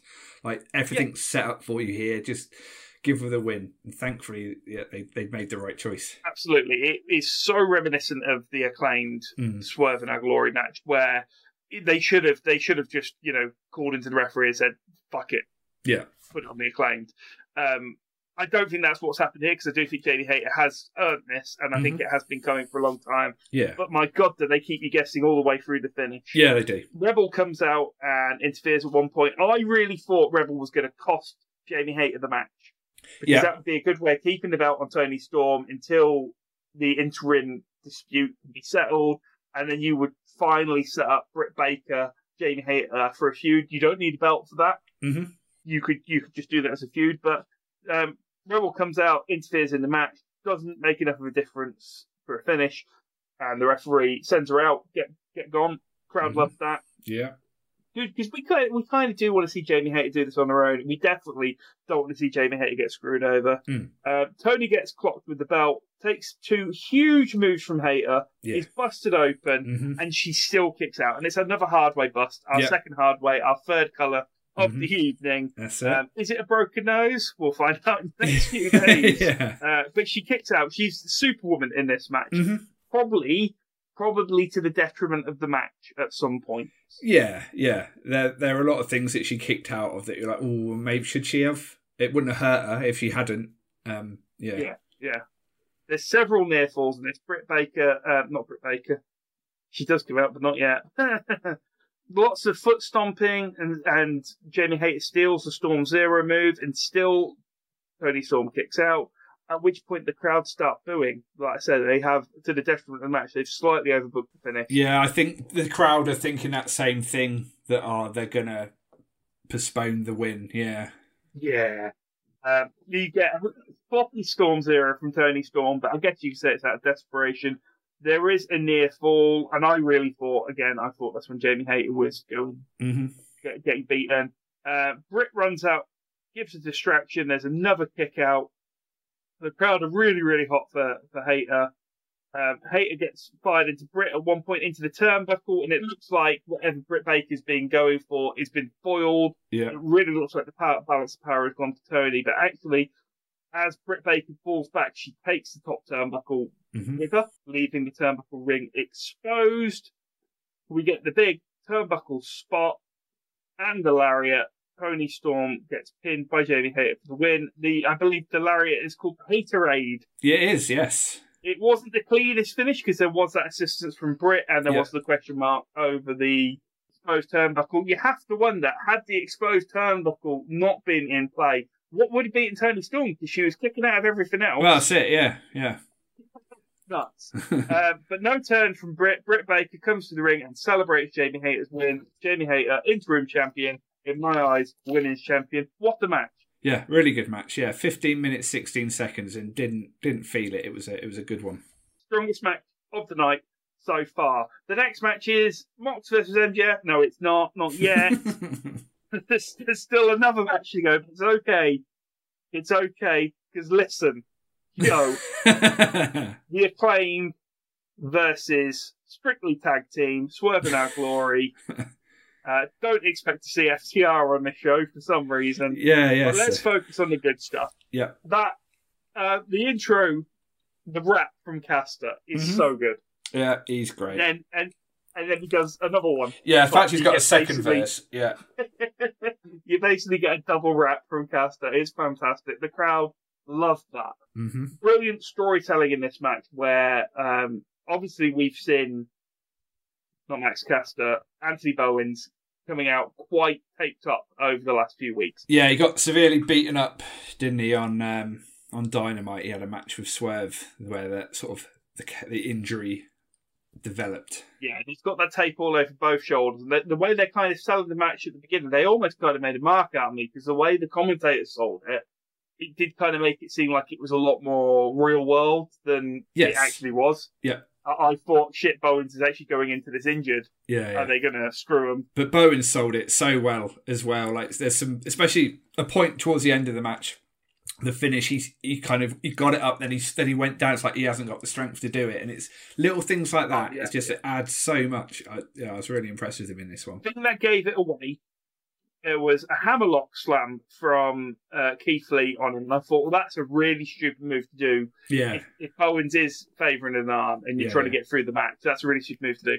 But then he like straight up lifted him up by the arm, yes, like held him in the air for a few seconds. Like, well, it's definitely a work because you yeah, just yeah, yeah. you, You wouldn't, wouldn't do do, that if Bowens was yeah, um, which, is good because I guess that did help me relax into the match and just Mhm. appreciate good storytelling for what it was yeah, the the crossbody from the top rope onto the apron, knocking Keith Lee and Max Caster through the guardrail that had been propped up against yeah, the ring. yeah, yeah. that was that was vicious. Yes. Um, but what the really weird thing is, there's a huge pop for that, Mhm. as there had been for several moves in, in the match. But within 15 seconds of that huge spot through a guardrail, the crowd were dead.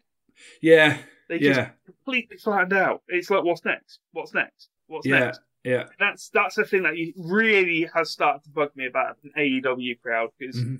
you you don't get that. Even a um, ECW with the reputation ECW had, crowd was smart and they would pop that kind of stuff, but they'd Yeah. also be into every other type of Yeah, match. They're not just waiting for the next big pop. Yes. They do get the crowd back into the match, though.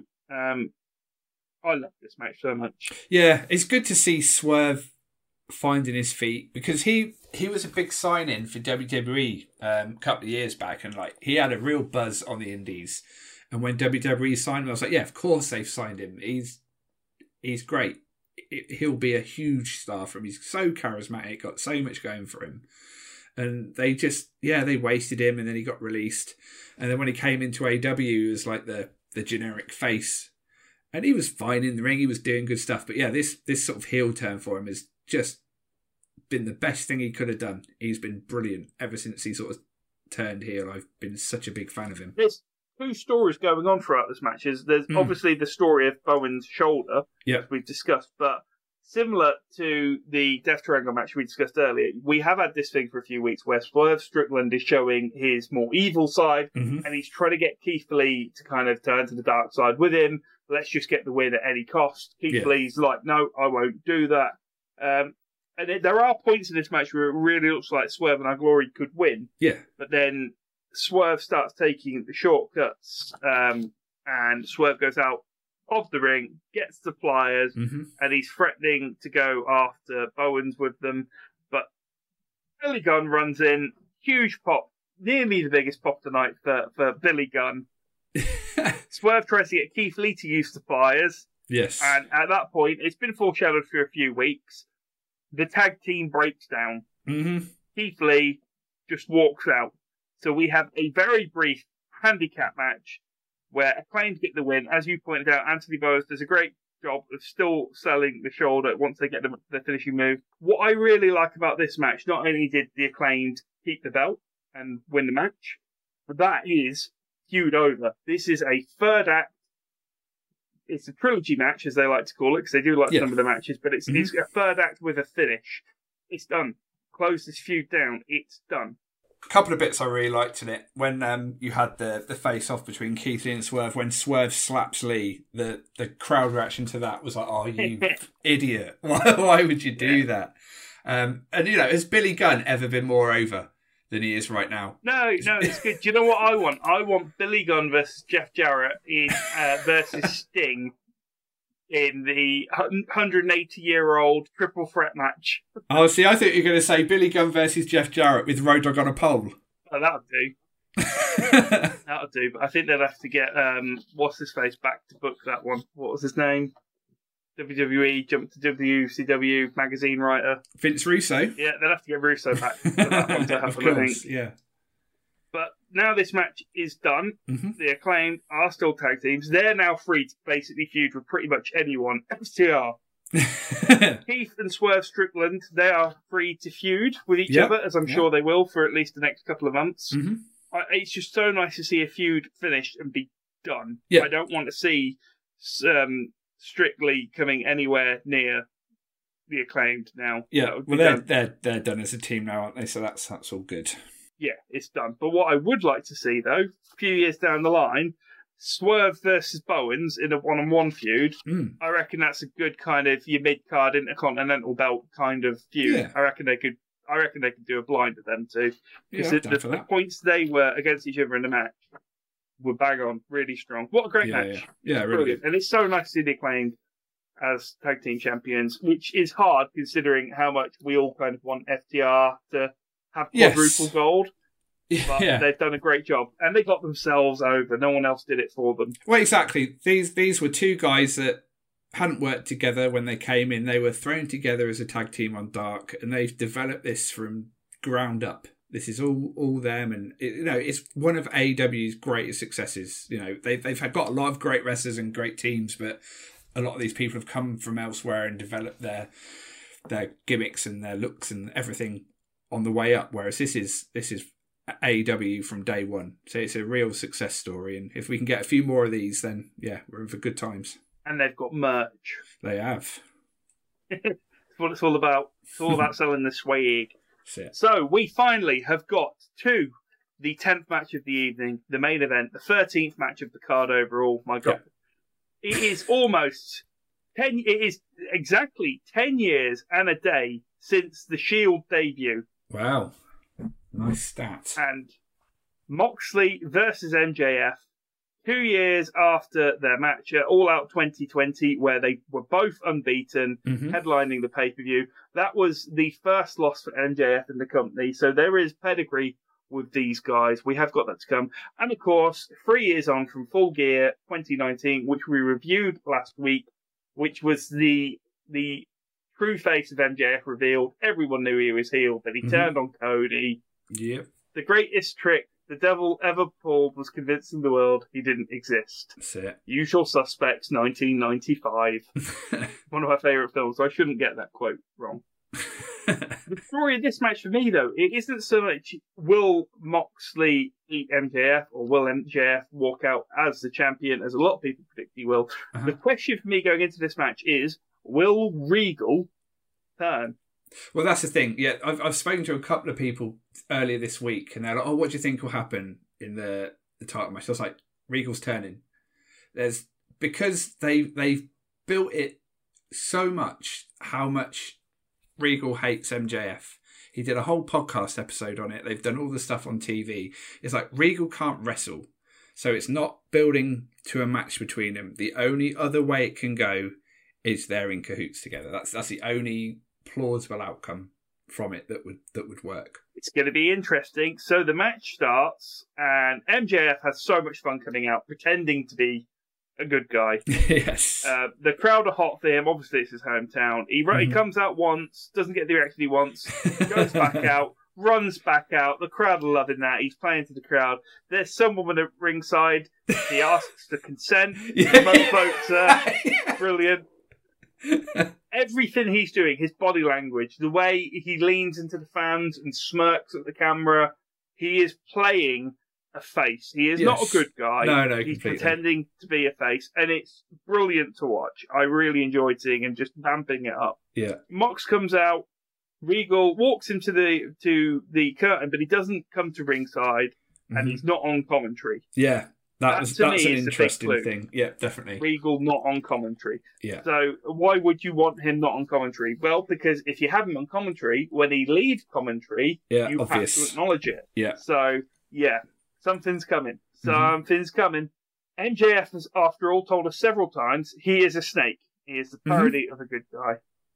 Yes. He does his old spot, which we saw him do three years ago, where he runs the ropes pretending he's going to do a dive and then Yeah. doesn't. Yeah. Uh, three years a spot. I love that one. I've done that in matches before, and it Mhm. always kills. It's Yeah. definitely an indie spot move. So I love seeing that on on a big show, especially in the main event. Yeah, it's yeah, it's amazing. Yeah, it's great. So, what did you think of this match? Considering it's arguably a fairly bloated and potentially overbooked undercard, what did you think of this as a main event?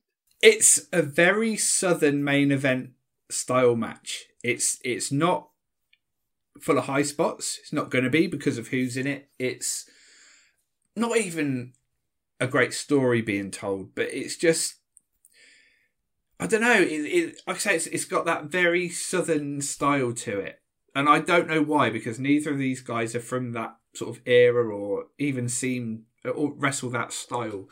But it was it was very slow. It never really got going to a, a fast pace or anything, but it still worked for me. It was it was it was building to the finish. I mean, it, I I think that's kind of why they didn't do anything out of the ordinary because they wanted that turn at the end to be what people remember from it. And I think that was always going to be the case because it was such a big thing. But yeah, the, the match leading up to that, it wasn't anything special. It was kind of like an Attitude Era main event, and which weren't necessarily the best wrestle matches on your show. They they never really were. They, a few here and there, but yeah, on the whole, they were more.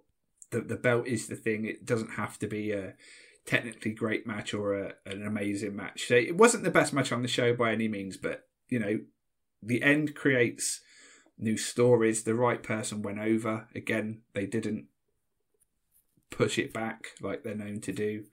Um, so yeah, the, the end is is is enough for me. It wasn't a brilliant match, but I like the end. See, I love the match because it is just so old school. Yeah, and that's what it is. You, you've already you've had everything else already. Mhm. There is nothing they could do in this match that could top the other nine matches. No, but they didn't have to because this match was over. Mhm. The people in it were over. Yeah. I love it. It's such an old school wrestling feud where they they built it up to the point that you basically don't have to do anything and Yeah. you're working the crowd. Mhm. To me, that's that's what I look for in wrestling. right. Because it is that point where it, all that crowd, they're a very intelligent crowd. They read all the dirt sheets. They know Mhm. everyone's on a guaran- guaranteed contract. They know who rides with who in real life, who's been friends with who going back when. We know all that shit. You can't pretend kayfabe's a thing. Yeah, But when a match is this over, we all willingly believe the suspension of disbelief. It is it, hit- it is hypnotism on a mass level yeah, and you, you you, like you said, they didn't do much in the match. They Mhm. didn't have to. They worked the crowd, and I absolutely loved it. So different to everything we've seen before with Yes. MJF. It's different to his Wardlow Wardlow feud. It's very different to his Punk feud, which was fantastic. hmm But at the same time, you can really tell how much MJF has learned from that feud with Punk. Oh yeah, and I I really like Mox in it that he didn't stay like Mox is a face, but in this match he was getting booed and he didn't go. I'm still going to play face. No, he was flipping off the crowd and swearing, and I like that he just went. Nah, sod it. If if they want me to be the bad guy, I'll be the bad guy. I, I like that he, He sort he of does that when it. he's Well, he does. he sort of does yeah. that when he's a good guy anyway. So with, Yeah, yeah, with. Mox, you can he is going for that kind of Austin Mm. Wiener super over Yeah, yeah, balance. yeah. Like he is non-affiliated. Like you've got the two entrances in WWE in AEW. He Mhm. doesn't use either of them, Yes, true. and that that is a really good note for his character Mm. because you shouldn't ever have his character telling you what he is. Yeah. he just is Moxley, and he's he doesn't come out of this looking bad at all. Mhm. So let's jump towards the finish. There were a lot of spots in the matches where, when they did do something a bit more heated, it was kind of almost instantly given back to the other guy. So Mhm. Moxley had to take an apron pile driver. Yeah. So he t- returns that to MJF with a pile driver through a table. They were the two big moves yes. of the, the match, and that's all you needed because Mhm. that was enough to kind of sell how sell how over it all was. So the the diamond ring shows up. MJF, he's getting a bit desperate late in the match. He takes the diamond ring out of his pocket. No sooner does the diamond ring show up than Regal shows up, and Yes. he demands that MJF puts the ring away. Not Mhm. the whole ring as punishment. That would be a really confusing end to the match. But just the diamond ring back in your pocket. Is Regal MJF's Captain Planet? So the diamond ring, like he brings it out and then Regal appears. Who knows? It could well be. Yeah. It could well be. There's a big schmoz, and it ends with two referees down. Mm. Moxley has MJF in his submission. MJF is tapping like crazy, but the refs don't see it, so that's great. Moxley doesn't lose any face. Moxley Yep. had this match won if everything was equal. Regal slips the knuckle dusters to MJF. Well, yeah, but he he he distracts Mox by going, Mox, go to the ref, get the ref up. So Mox is over there. I, I, I like how they did that. They gave Mox a reason to take his eye off the ball. That was cleverly done. Yeah, that, that is fair point. That is worth mentioning. The the knuckle dusters get slipped to MJF. Moxley does the job. MJF is a heel overall. Oh no! But not only is he a heel, he is the motherfucking world champion. Yes. At just 26 years of age. For comparison, Rock was 26 when he first won the belt. Mm-hmm. Lesnar was 25, although he looked about mid 30s. He always did. I swear that Yeah. boy was born 18. And Randy Orton was 24 when he won the belt. So he's in some fine pedigree of Yeah, champions yeah. there, his old, uh, his old MJF. yeah, I think they mentioned MJF six years in to his career as well, which is Crazy. mad, isn't it? And he's that good in six years. Sometimes you see people and they kind of get a belt within six years, and then you kind of feel like, well, what what are they going to do with them after that? And I yeah, would, yeah, yeah. I would kind of say like Randy Orton is textbook on that. hmm Because for me, Randy Orton's this guy that he's always main event because they tell us he's main event, Yes. but he's never felt main event to me. yeah, yeah, yeah. and I think he could have been had Mhm. then he pushed it so soon. Yeah. But when when you put the belt on MJF, that's just the beginning. Yeah, you know he's he's going to develop into something completely different. A few years down the line, he's not going to be the MJF we have now. It'll be something different, but it'll be equally as good, if not better, than what he's doing right now. I would have liked a bit more regal at Mhm. the end, Yeah, but I get that you want the spotlight to be on MJF. yeah. I like the look they gave each other. They they sold that well, um, and it, it gives you the reason to tune into Dynamite, doesn't it? To hear more and see more of that. Uh, not that anyone's interested, but it's not quite how I b- would have booked the finish. The way I would have booked it, it would have been almost identical, but I would have had Regal um, say, "Give me the ring, give me the ring," hmm and MJF gives him the ring, and and Regal puts it in his pocket. So that is off the table. There is no way possibly that that MJF can use the ring because he doesn't have it anymore. And then I would just straight up have had um, Regal get up on the ring side, and then just twatted hmm Mox with the ring himself. It Right. just made it cleaner. Uh, but I kind of prefer the way they did it. Yeah, I like I like it with the knuckle dusters. It was kind of Regal passing the torch, his torch being a pair of knuckle dusters. Um, I I, I liked it. It's been part of that feud since the very first promo. It has, yeah. So it, it paid off. Um, Mhm. really good, strong, strong. So MJF as our world champion. Um, what was your favourite match of the night? Um, predictable, isn't it? But it was uh, Death Triangle versus the Elite. Uh, it, it- the obvious one for me. Um, seeing the Elite back, I was over the moon. Um, yeah, all those six guys in there. If you put those in any combination of matches, I'm going to have a good time. So yeah, predictable, but that's the one for me. Brilliant. And for me, it was the acclaimed versus Our Glory. Mhm. I thought for having two continual stories kind of riding off each other at that, um, they landed both stories perfectly well. Bowens did a great job selling. Max Caster was just so entertaining all the way through. Billy Gunn. Like, I just loved the whole thing. But uh, honestly, I could have just as easily said Jamie Hayter Yeah, going over on Toni Storm. Um, if if they hadn't quite overbooked Toni Storm, I Mhm. think I probably would have gone for that. But she kicked out of stuff. Yeah, And I remember uh, as I was watching it, I said to I said to my missus like, when Moxley got hit with the knuckle dusters, I said, well, he's got to kick out of that because of everything Toni Storm kicked out of earlier in the night. yeah, yeah. Toni Storm could have kicked out of a, a single knuckle duster shot on Toni Storm. She have kicked out of that seven times.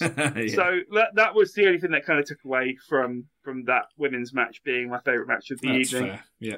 MVP of the night. Uh, for me, it was Swerve, just because he looked great in the match. Everything he did was on point, and it, you know, they finally got to that end point with his character. He's like full on bad guy now. He's not trying to be mates with Keith Lee. It's it's going ahead to a new thing. I'm I'm just so into Strickland at the moment. Everything he's been doing the past few weeks has been on point for me, and yeah, this is like the. He's cemented himself in that role now, so yeah, I'm going with Swerve. Nice. I'm going with MJF.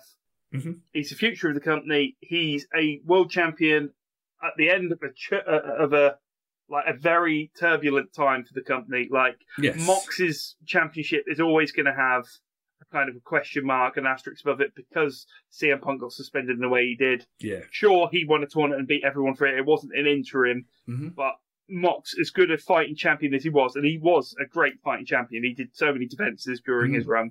Uh, MJF is going to take us into a new place, which is completely removed from the last year of awkwardness. yeah. Uh, 20, 2023 is going to be, I think, the year of MJF, and I'm going to, I'm going to be there for all of it. Um, the other thing it did though is MJF shows that while CM Punk may not be needed, Mhm. and it is all elite wrestling. It is not all punk wrestling. CM Punk is right. Sometimes less is more, and I think MJF is really going to prove that. Mm-hmm. Yeah, that's fair. So overall show summary, um, I think we had two average shows in one, or maybe if you could remove three of the matches, we could have had a really brilliant, strong pay per view. Yeah, it was way too long. Three hours forty five minutes, and then you've got the the hour of the pre show. It's it's too much, and I I understand that AEW don't do monthly pay per views. They only do them every quarter, but still, it's it's too much. I mean, I I love watching wrestling more than I love a lot of things, but yeah, four hour shows. It's it's hard. It is hard, and there there were matches on this show that, as good as they were and as well worked as they were, they wouldn't have been missed.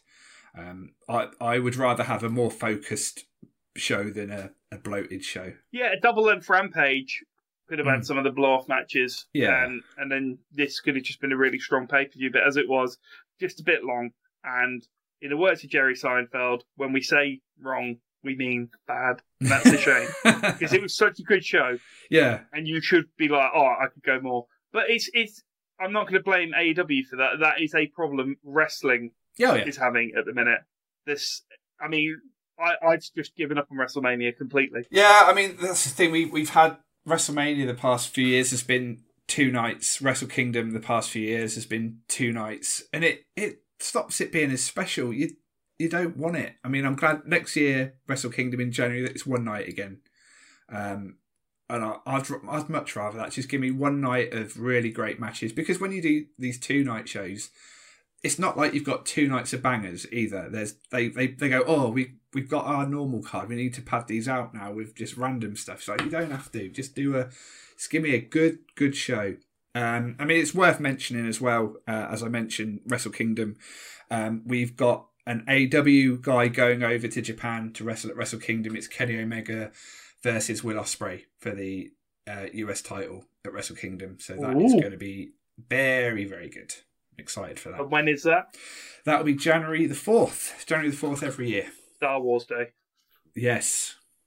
That's the day Star Wars came out in England in 1978. It's also the same day Battlestar Galactica debuted. Fucking hell, I'm a nerd. That's, that's why they Right, do it. okay. Yeah. Yeah, obviously. So that was that was Full Gear 2022. If you liked the change to our format, looking at a more modern pay per view rather than going back in time on the rewatch, please let us know. Comment, give us uh, your thoughts and honest feedback.